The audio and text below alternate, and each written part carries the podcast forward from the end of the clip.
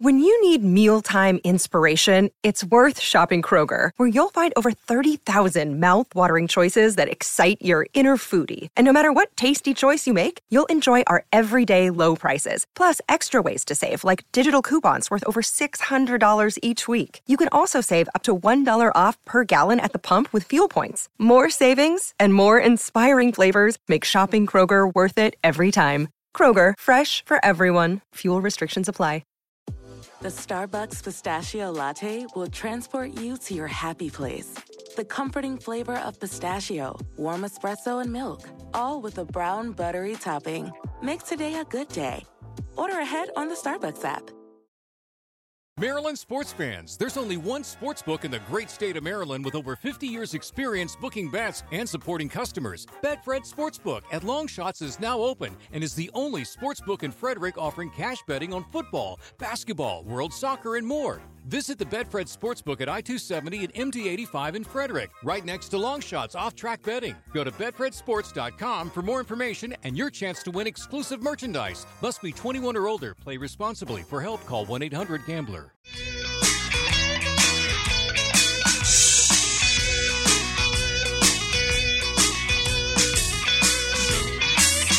Hi, I'm Denny Somach. And back in the 80s, as a producer, I kept my eyes and ears on what was happening in the global world of rock. Something was happening in the UK, and it wasn't happening in the US. Her name was Kate Bush. Kate, who was 19 when she topped the UK singles chart for four weeks with her debut single, Wuthering Heights, became the first female artist to achieve a UK number one with a self written song. That was in 1978. She wasn't well known here until very recently when her song Running Up That Hill was featured on season four of Netflix's uh, Stranger Things. But I was an early fan, so I got my British correspondent to interview her in late 1982 as she was releasing a video, a VHS, as a matter of fact, uh, of her live show. And um, let's listen to this rare conversation with Kate Bush, where she talks about her unique approach to songwriting and uh, performing. And then I'll be back to talk about her life and career over the past 40 years. Hi, this is Kate Bush here in London. Well, tell us, Kate, what the, the tape, the video of your concerts are all about in America. Uh, firstly, I think there's a bit of a, a misunderstanding that uh, some folks think that it's Kate Bush in 1983. In fact, it's a bit earlier than that, isn't it? Yes, I think obviously because it's being promoted and released at this time, people are probably going to presume that it is a current event, which is quite um, reasonable. But it was in fact made in 79 at the time of the tour. And um, I think because perhaps of its success in Europe and uh, in this country here, they feel that it would perhaps go down well in America. You think maybe there's also an element of uh, of your record company perhaps looking at you as an artist and trying to revive a little interest in you because it's been a year or two since you've really made a name there in musical terms, at least. I think um, it's not really that problem. I think the problem is that they want to initially find a way to break me. And uh, because this last album was the first one to be released in America since The Kick Inside, there's not really been any area for promotion, let alone, um, you know, the media comeback. So I think this is really, in many ways, the first attempt to make a genuine break there.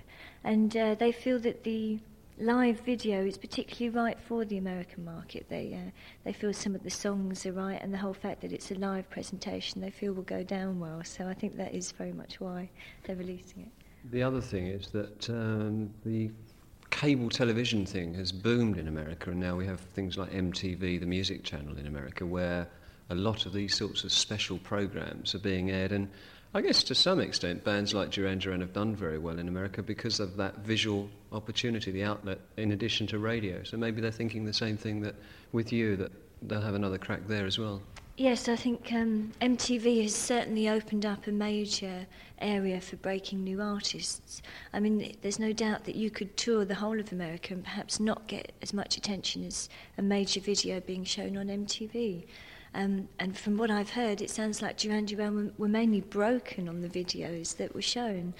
And so, obviously, again, I think the company, seeing that I have a lot of videos already made and that I'm quite a visual artist, they feel that it's probably quite a um, straightforward way to do it with me. Well, tell us a little bit about the 79 recording and uh, which period of your career that was. What, what was the show about? was there a theme to it, and what were the songs that you were singing at the time?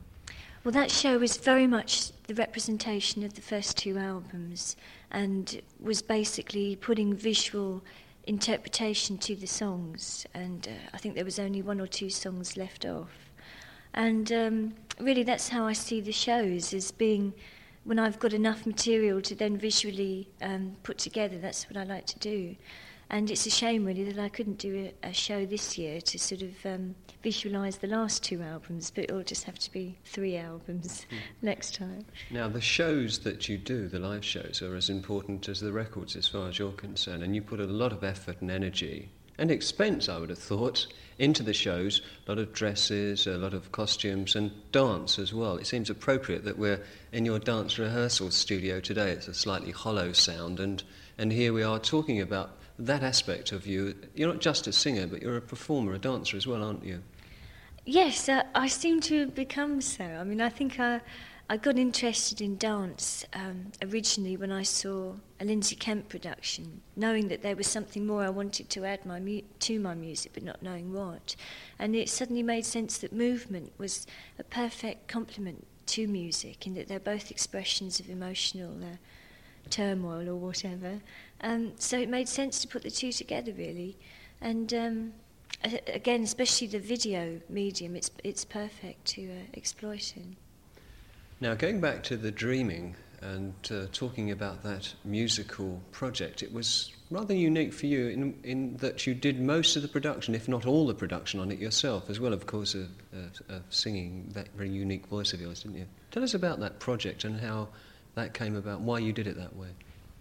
Well, I think really the production thing has been something that has been gradually growing as uh, my career's been moving on. I mean, really, the first album was the only album where I had no true say um, over the producer.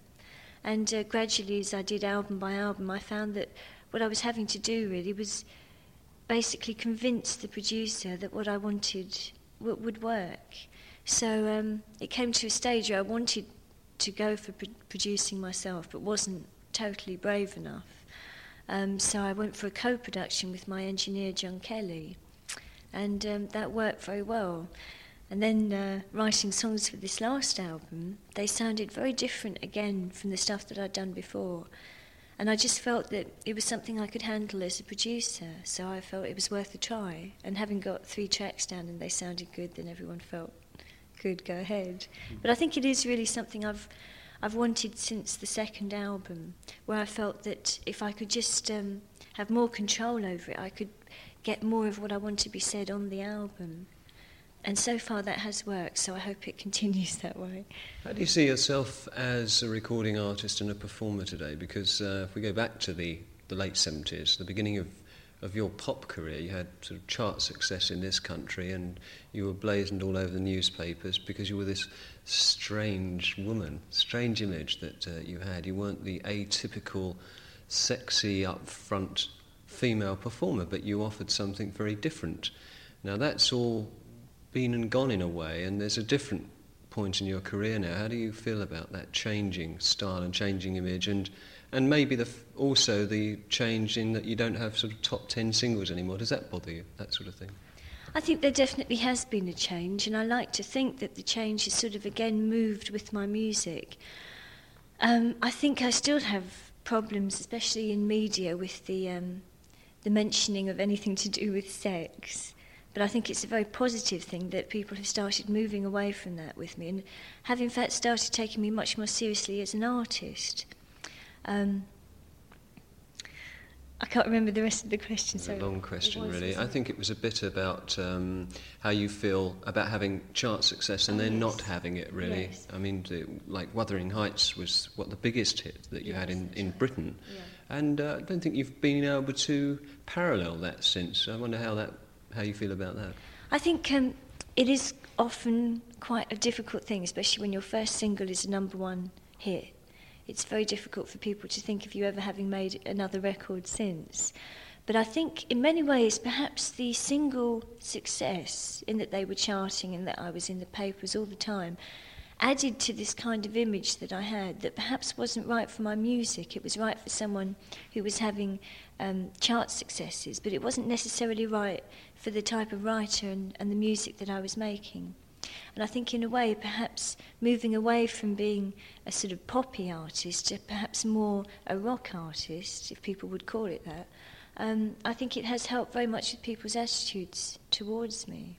Do you think also the fact that as an artist you've um, diversified your interests and therefore you've kept ahead. There's a, there's a little bit of mystique about you that you're not an atypical pop top 10 artist. You're a bit like, in a sense, a parallel situation with Toyah, where you've both, not necessarily the same musically, but you've both been into, say, acting or dance, and you've kept a distance from that atypical image of just being sort of top 10, as you say, moving into rock. Do you think that's helped you?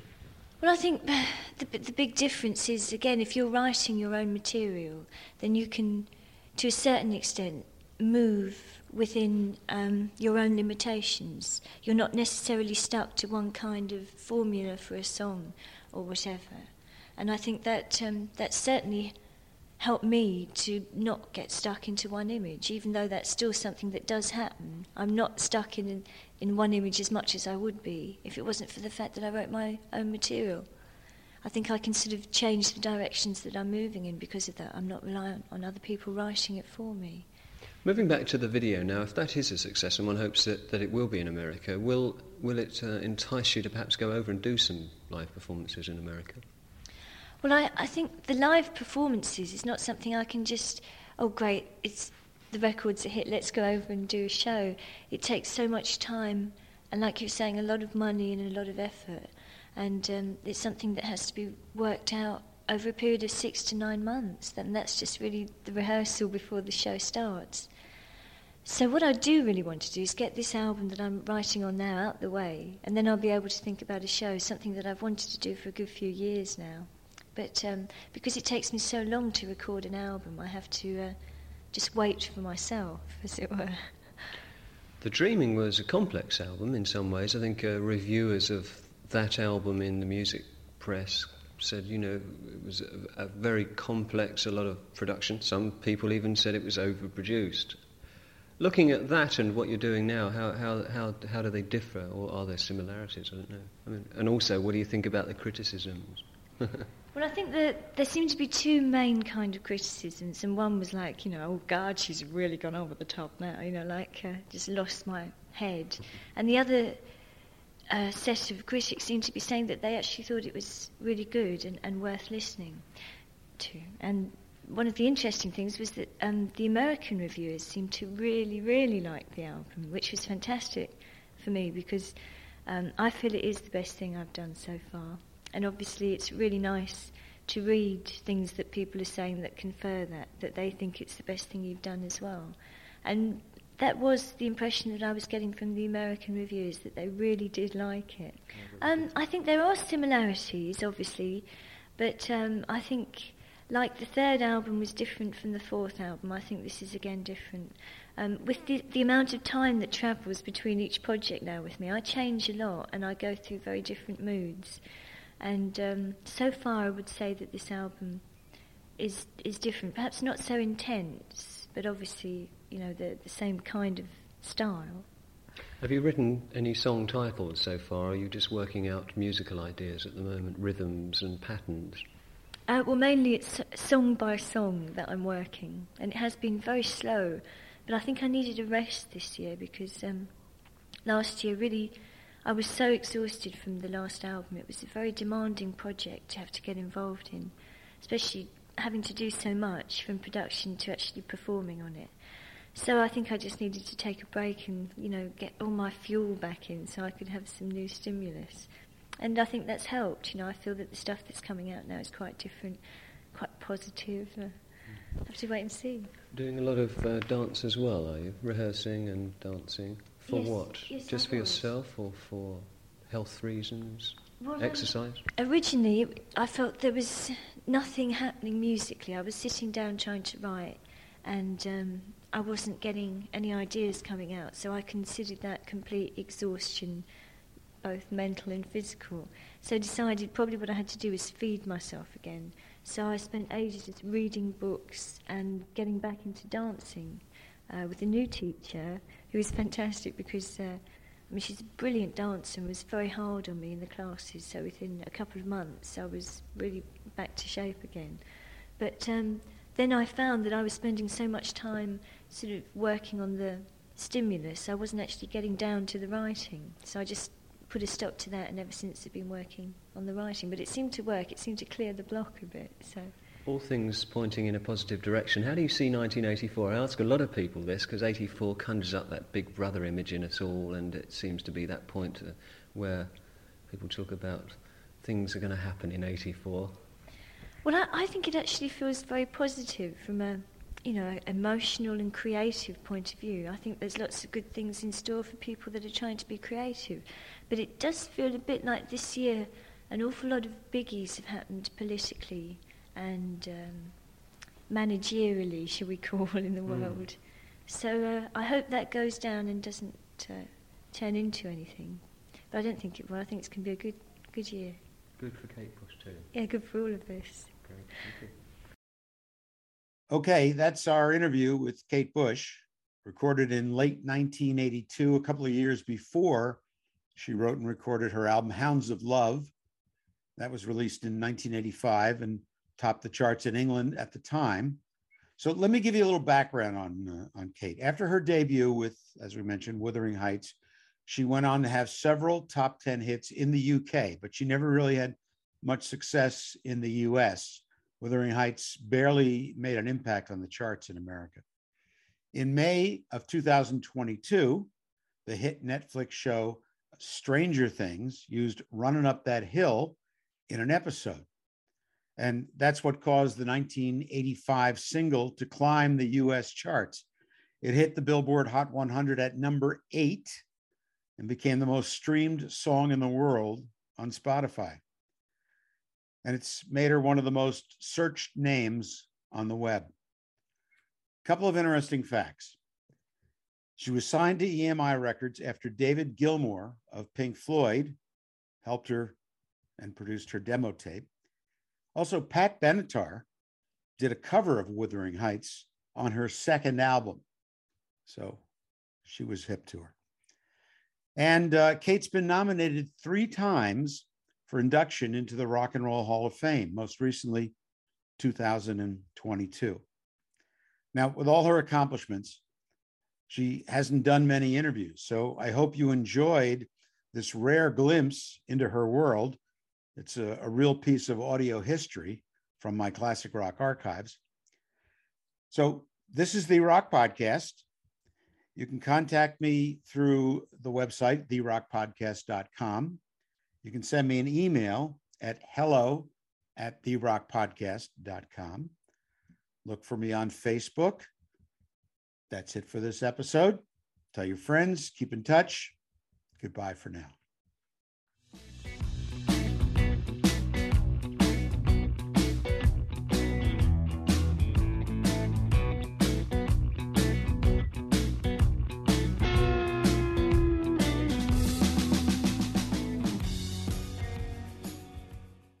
And now another no-brainer money-saving tip from Progressive. Marcus, what happened? I was changing my oil and I spilled some on the floor. Oh, well, use these $50 bills to wipe it up. Perfect. Got any more? Yeah, yeah, take a couple hundred. Stop. Instead of using money, use an old rag. And here's a better tip from Progressive on how not to waste money. Don't pay too much for car insurance. Drivers who switch and save could save hundreds. Progressive Casualty Insurance Company and affiliates. Potential savings will vary. It's NFL draft season, and that means it's time to start thinking about fantasy football. FantasyPoints.com features industry leading experts and prognosticators using proprietary hand charted data to help you score more fantasy points. FantasyPoints.com is the place to go for whatever kind of fantasy football you play. Whether you play fantasy football, daily fantasy sports, or do a little bit of everything, Fantasy Points has the meticulously researched content to guide you to victory. And why wait for the fall? Fantasy Points also covers the new spring football league, the UFL. Join the guru, John Hansen, Scott Barrett, Joe Dolan, and other massive names in the fantasy football universe with an exclusive offer. Use code Pantheon for 15% off any fantasy points package, including the all in package, with access to every article, tool, and data nugget that Fantasy Points has to offer. That's fantasypoints.com and code Pantheon for 15% off at Fantasy Points. Fantasypoints.com. Code Pantheon. Score more fantasy points.